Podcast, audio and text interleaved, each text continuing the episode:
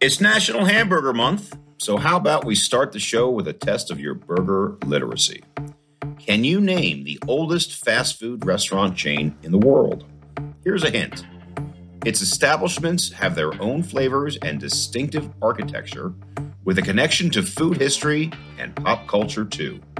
It's a brand that has nothing to do with arches or crowned rulers, but it does evoke a certain sense of royalty. On this episode, the answer to that trivia question as we visit the Columbus, Ohio headquarters of the world's first burger chain, White Castle. A quick show note before we dig in.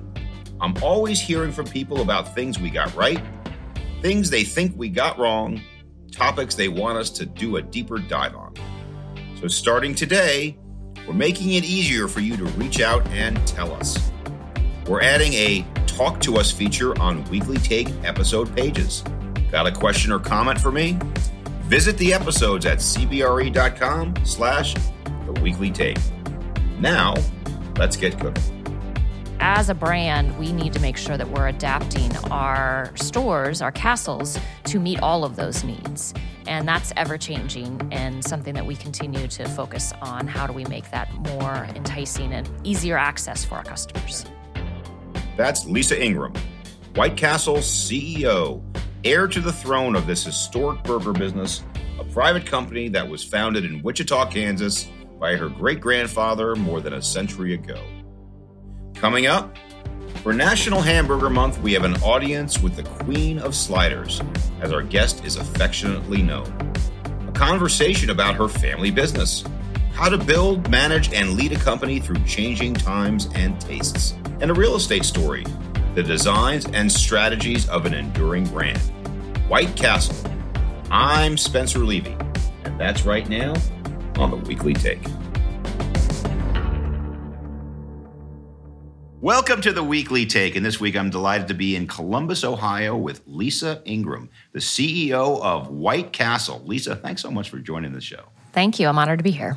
Great to have you. Great to be here. What a cool place. And I say that for a couple of reasons. One, because not only do I love Columbus, but White Castle is a brand that has meaning. But at the same time, I'm sure there are many of our listeners who don't know who White Castle is or what White Castle is, please describe it for our listeners. White Castle is a family business started by my great grandfather in 1921. And at the time, hamburger was not a well known product. And he had tried it and thought it was really tasty and a great product for every family. So he borrowed $700 from the bank and began his wild experiment in the restaurant business by taking hamburger and rolling it into a ball and then smashing it into onions on a grill. And it turned out a really tasty small, what we call two by two inch slider. And that recipe we have continued for 102 years.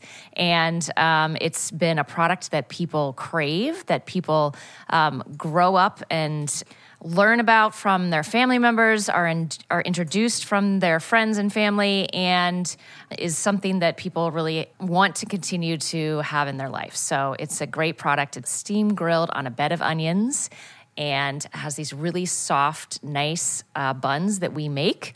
Uh, we also make the 100% beef meat patties, and it's something that we're really proud of. Did White Castle invent the slider? So we definitely invented, I think, the small sandwich. I don't know if there's any like specific documentation to that, but you know, when you've been around for 102 years, you can have some leeway to claim that you were the first uh, small slider that was invented. So yes, we're very proud of that. Sure, and I can see the pride, and I hope uh, our listeners this is not a um, visual presentation, but you're wearing a shirt that says "Slider Queen" on yes, it. Yes, so- yes, I actually have. Um, I have a rainbow of colors of this shirt that are uh, made by our friends at Homage, uh, which is a local um, retail store. So it's wonderful. So, um, how many stores do you have? So we have 350 locations, and we are all company owned, with the exception of about five locations in Vegas, which are a license agreement. And we really believe in that model because we want to continue to maintain the uh, connection with our team members and with our customers.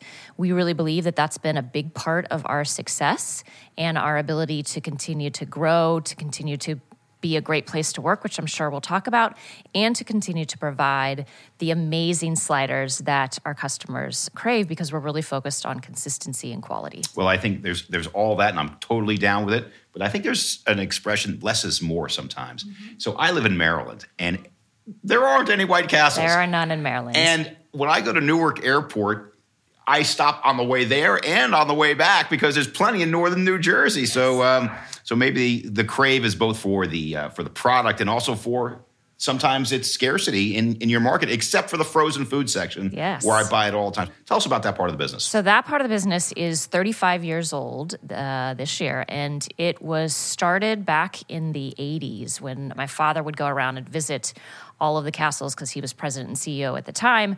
And he noticed that our customers were ordering in sacks of 10. We've always sold them in sacks of 10. So they may order two sacks of 10 so they get 20 burgers and they have four burgers here, and then they want to take 16 home. And they put them in their freezer. When he would talk to them, they told him they put them in the freezer, and then they had this new thing called a microwave oven. You put it in there and heat it up, and it was really good. And he recognized that there was a consumer need to customers that were coming into the restaurants also wanted to have this product in their freezer because, like you said, we don't have stores everywhere. Um, and so having the convenience of having a White Castle burger in their freezer was really appealing to customers. So he went out and talked to a lot of different people, a lot of retailers, a lot of manufacturers to help us make this product. There were some people that told him he was crazy, that people wouldn't want to buy it in the grocery stores. But fortunately, he didn't listen to him. We started that business, and that business now has been a huge part of our success.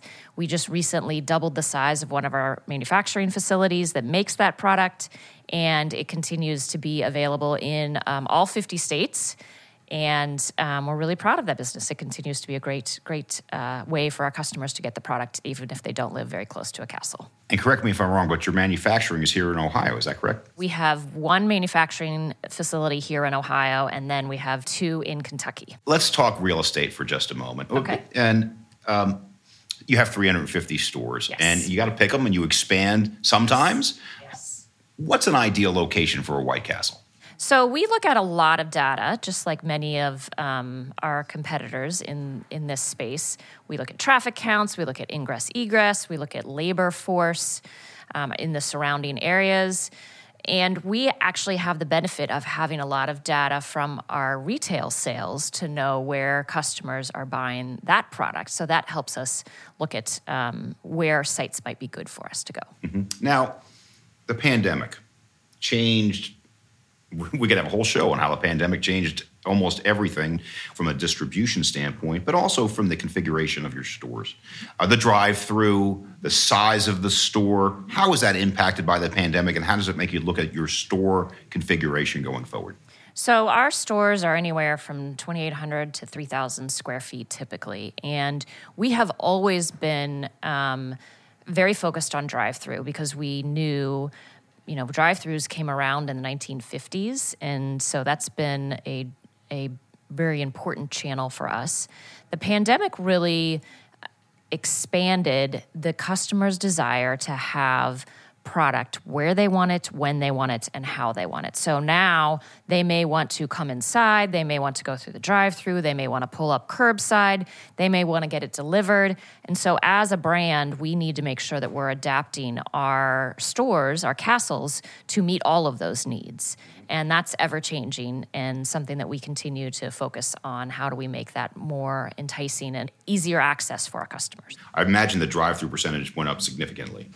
Well, part of that, so industry stats uh, say that about 70% of all um, customers come through the drive through. And so we're, we're in line with that.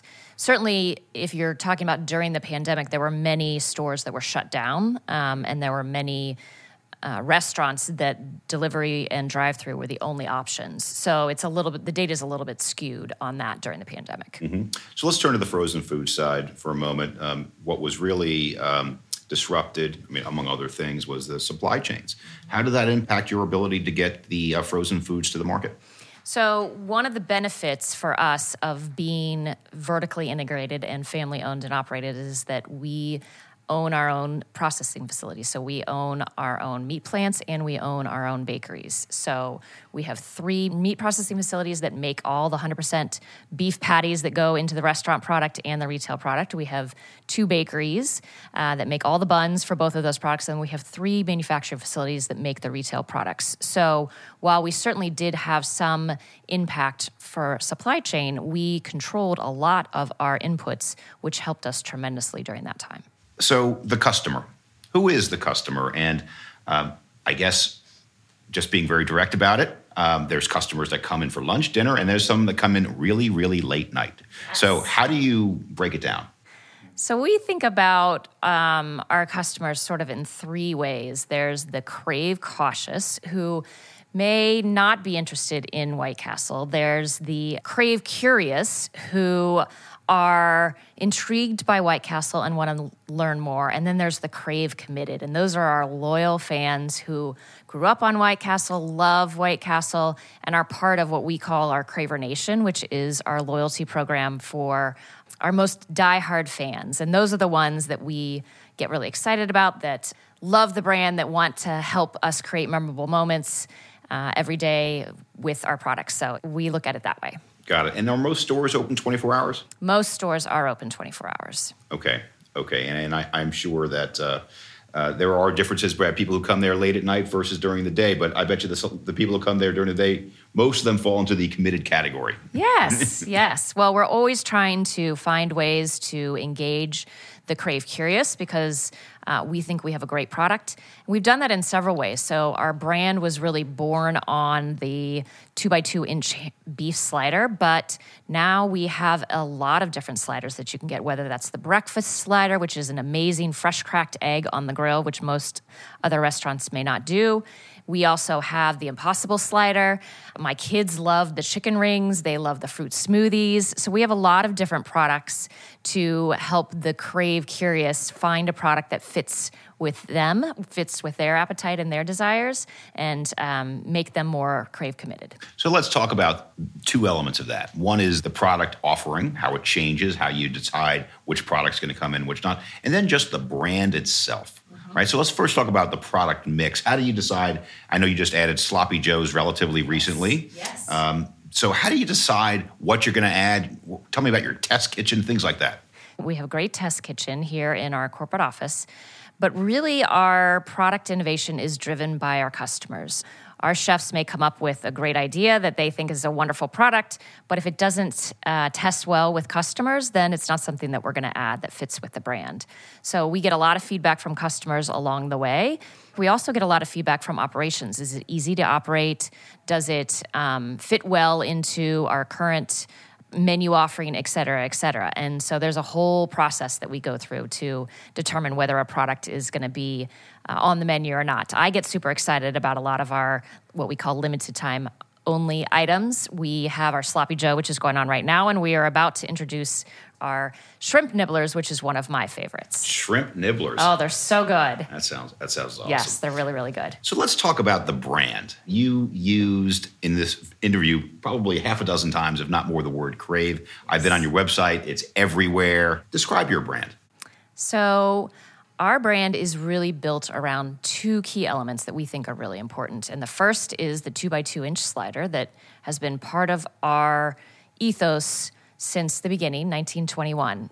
100% beef, steam grilled on a bed of onions. You can't get that product anywhere else. People have tried to imitate it, but have never been able to duplicate our unique taste. And the second is our team members. So we have team members who have worked for us for 10, 20, 30, even 40 years. Today we are celebrating our regional director of um, Columbus and Minneapolis. She's worked for us for 42 years, which is just amazing. And when you have that kind of tenure and that kind of loyalty from our team members, they wake up every day um, with the mission and the purpose of creating memorable moments for our customers. Now, this is my second visit to your corporate headquarters. I came here shortly after you opened. Mm-hmm. Uh, I think it was in November of 2019. Mm-hmm. And there's some pretty cool elements here that yes. uh, the slider and other things. Why don't you describe for our listeners your corporate headquarters, how you made the decisions you did to design it the way you did and how it fits in with the brand. Sure. And I can't take all the credit for this design. Uh, there were a lot of really amazing team members here, including um, my cousin John, who helped really bring this building to life. But we went from a building that had served us well for 80 some years, but was very closed off, um, lots of hallways, lots of offices, to our building now, which is very open, lots of natural light. There are no offices. I do not have an office. Everybody is in cubicles because we really believe that that's part of our open and fun culture. That for you to come out of your office and then engage with people versus being just at your desk and having that engagement sort of happen uh, serendipitously is really a fun thing about our brand. So we have we have a slide in our building that goes from the second floor down to the first floor, which is an homage to our retail plants. Because in our retail plants are two packs of two sliders go down, go from the spiral freezer up, and then they come down this this slide into the packaging area. And so that's a fun way. If you're ever have, having a bad day at the office, you go down the slide, you will smile like a five year old. Uh, so that's wonderful. We have a throne because what castle doesn't have a throne? So we have a throne that you can get your picture taken in with the scepter. You know, when you've been around for 102 years, you have a lot of history. And so incorporating that history into the building. So there's a timeline that goes up the main stairwell, there's an interactive electronic um, board that you can touch, that you can see pictures and read about all of our Cravers Hall of Famers, which are our most loyal customers, or the community involvement that we have at White Castle, which is a big focus for us, or the history of the company over the 102 years. And then we also have in our old building, we had a lot of wood paneling, and we have this beautiful mahogany desk that was my great grandfather's, my my uh, grandfather's and my father's. And um, it's a beautiful centerpiece in our open lobby area. Well, by the way, you should know I did go down the slider. First time I was here, I will be going it down again today. Nice. It's always a good time. It's always a good day at the always, office here. Yes. So I, am not going to ask you the question that you get asked at all these interviews. Uh, Harold and Kumar go to White Castle. Tell us about uh, how that came about, and, uh, and for our listeners, that was a movie that came out, and then they had a subsequent movie yes. about ten years ago. How did it come about, and how did it impact the brand? So Harold and Kumar was written by two uh, guys from Jersey uh, by the name of Jon Hurwitz and Hayden Schlossberg. They are the very successful creators of the series now Cobra Kai, but. Um, a few years ago, they wrote a screenplay about two guys, Harold and Kumar, that wanted to go to White Castle, which is a wonderful tribute to our brand and a story that we hear a lot about the lengths that our customers will go to to uh, get the product that they crave. So when New Line Cinema decided that they wanted to produce this screenplay, they came to White Castle because they needed our permission to do that, obviously. And um, Jamie Richardson, who is uh, a family member and was in charge of marketing at that time, had the fun job of going in to see my father, who was president and CEO at the time, and ask him if this would be okay for us to do. And if you've seen the movie, you know that there are some things in there that we may not, as a conservative family business, we may not totally endorse. But my father asked two really important questions Does the movie make fun of our products? And if you've seen the movie, you know that no, they don't. They actually love our products. And do they make fun of our team members? And again, the answer is no. And so, for a regional brand to be able to have a nationally released movie with your name in it, it was a great opportunity. Unfortunately, my dad told Jamie to go ahead and do it. And uh, we ran with it. And it's a cult classic, one that we think was snubbed by the Oscars. But um, it's it's a great thing, and we're very very part very proud to be a part of it. Did you see any bump from business after afterwards? You know, as I said, we're a regional brand, and so to have your name released in a national movie, we definitely did see some increase in sales from that. It's certainly not something that we planned on, or not the reason why we did it. We just thought it was a great way to um, honor a story that is very familiar to us of two uh, customers going to great lengths to get their sliders. There you go. So um, I think it's unusual. A company that's 100 plus years old, uh, and I'm sure you've had the opportunity to look at options to become a public company or other private equity or other types of options like that. I'm sure you get approached every day. But you're private and you've been private for 100 plus years. Tell us about your decision there in terms of corporate structure. So, um, I have worked at a lot of different places um, publicly traded companies, private companies, family businesses, and there are pros and cons to any business model. What I like about being private is we have the opportunity to continue to take the long view, and that allows us to make really um, hopefully thoughtful and caring decisions about our team members. It allows us to think about the long term impacts to our brand and where we want to go with the brand in a manner that um, is consistent with the family who owns it, um, but also the brand itself. And I really enjoy being working for a private company. What do you say to potential franchisees? We certainly get a lot of people that are very interested in franchising our brand. And really, we have never had the aspirations of being the biggest we have always had the aspirations of being the most connected. And to be the most connected, we really believe that our business model of being company owned and operated is the best way to do that because it allows us to have a direct connection with our team members in the castles and a direct connection with our customers in those communities. And so, as long as that is our goal and our mission, um, because we want to feed the souls of Craver generations everywhere. And we would do that by creating memorable moments. We believe that the best way to do that is to remain company owned and operated. Let's talk about you for a moment, if you don't mind. What do you do every day? And uh, what, what would you say to people who want to be you? Yeah, my kids ask me that question a lot. They're like, What do you do every day? And my answer is, Well, I'm in a lot of meetings. I wake up every day and am just really honored to be leading a 102 year old company that was founded by my great grandfather and that has team members who want to work here for 10, 20, 30 years, a culture that has allowed us to win um, the best places to work for two years in a row, and a brand that when customers who love us talk about it, their face lights up and they get a big smile on their face and they remember times with their friends or family that also had White Castle in it. And so I feel very honored to lead this brand and to continue to build on the legacies that were created by generations prior to me and uh, hopefully make sure that we're continuing to have a lot more crave committed customers that love White Castle in the future. As a CEO, you could certainly never leave these four walls and do a great job managing the business. But do you get out into the field? And if you do, what do you do?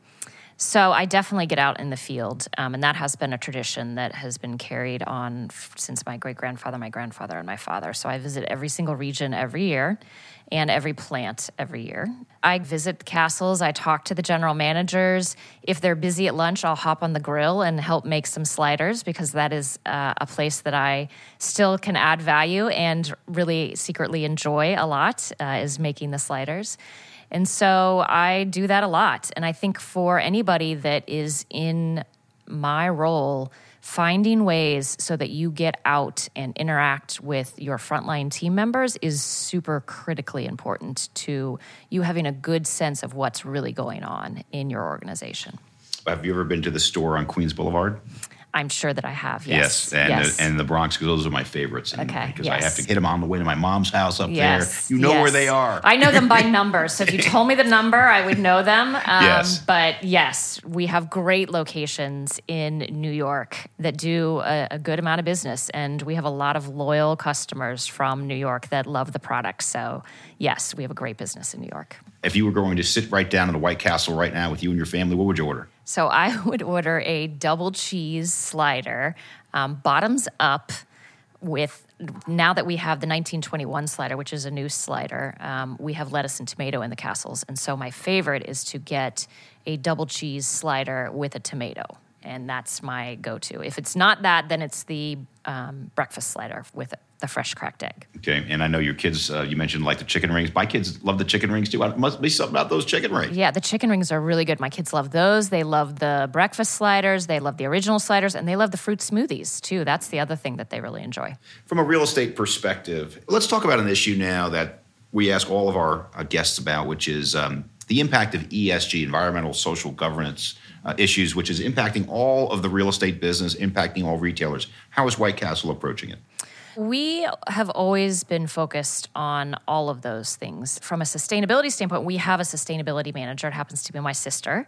She does a great job looking at all the opportunities that we have to um, improve our sustainability in each of the areas that we are. So, with our eight manufacturing plants, we've done a lot to make sure that we're focusing on reducing our waste, reducing our or increasing our recycling, et cetera, et cetera. I'll give you one example. So we send our buns out in boxes to our castles and we reuse those boxes several times. And that's been a big part of our process. So that's just one example of some of the things that we continue to look at to make sure that we are good to the communities, but also good to the environment as well. Great. So um, you've been CEO now for six years? Yes. Six years? Yes. So, um, what do you see as the next six to 10 years of White Castle? How does it change? How's it going to stay the same?